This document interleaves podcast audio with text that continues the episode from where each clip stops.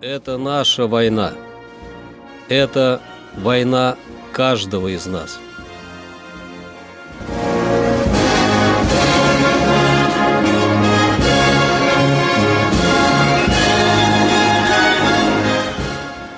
Проект информационного агентства «Регнум. Война. Хроника 1941-1945 годов.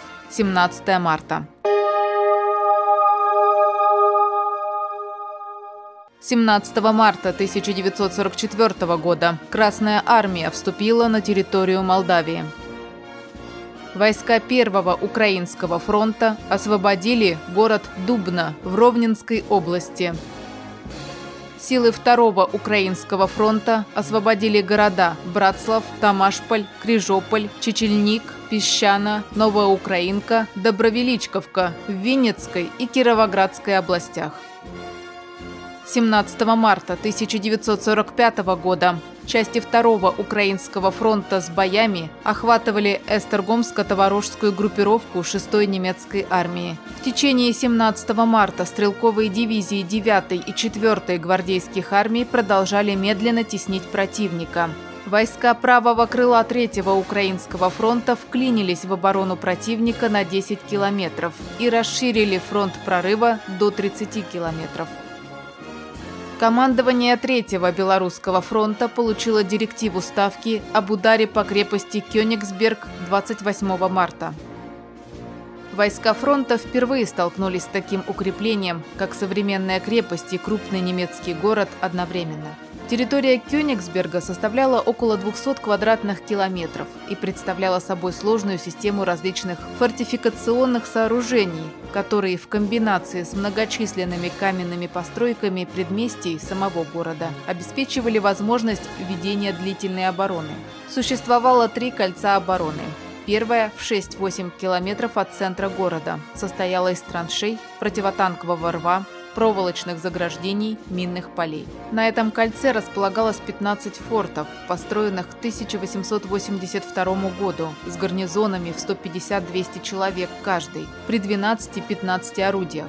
Второе кольцо обороны проходило по окраинам города и состояло из каменных зданий, баррикад, огневых точек на перекрестках и минных заграждений – Третье кольцо в центре города состояло из девяти бастионов, башен и равелинов, сооруженных в 17 веке и перестроенных в 1843-1873 годах.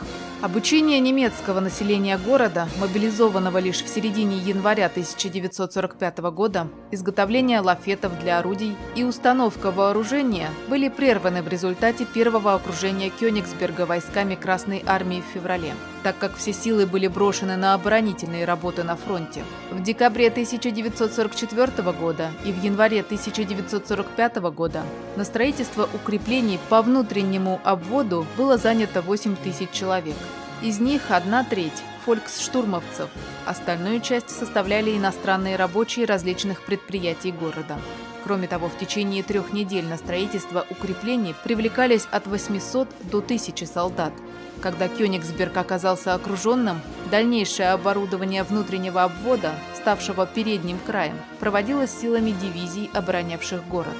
Но ввиду недостатка рабочей силы и времени, значительных трудностей, связанных с затоплением местности, на внутреннем обводе города к началу наступления были готовы только противотанковый ров и одна траншея, а на других позициях только лишь траншеи. Оборудование центра города по линии старой городской черты, представляющего собой четвертую позицию, производилось силами восьми батальонов «Фольксштурма» и 2300 иностранных рабочих. Позднее для подготовки центра города к обороне были приданы также два полицейских полка. Строительство укреплений в центре города находилось лишь в стадии развертывания, так как часть сил рабочих использовалась для укрепления подвалов домов в качестве укрытий и складов. Одновременно крепостным саперным батальоном и саперной железнодорожной ротой все мосты были подготовлены для взрыва. Как видно, немецкое командование всеми силами стремилось в, возможно, более короткий срок подготовить крепость к длительной обороне.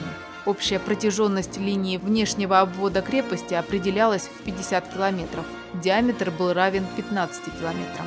Несмотря на трудности строительства, немцы все же успели построить противотанковый ров в полосе внешнего обвода общей протяженностью 48 километров. Многочисленные траншеи, плотность которых составляла 12-15 километров траншей на 1 километр фронта, а также приспособить к обороне каменные пристройки и забаррикадировать улицы. Объем проведенных работ в городе позволяет сделать вывод.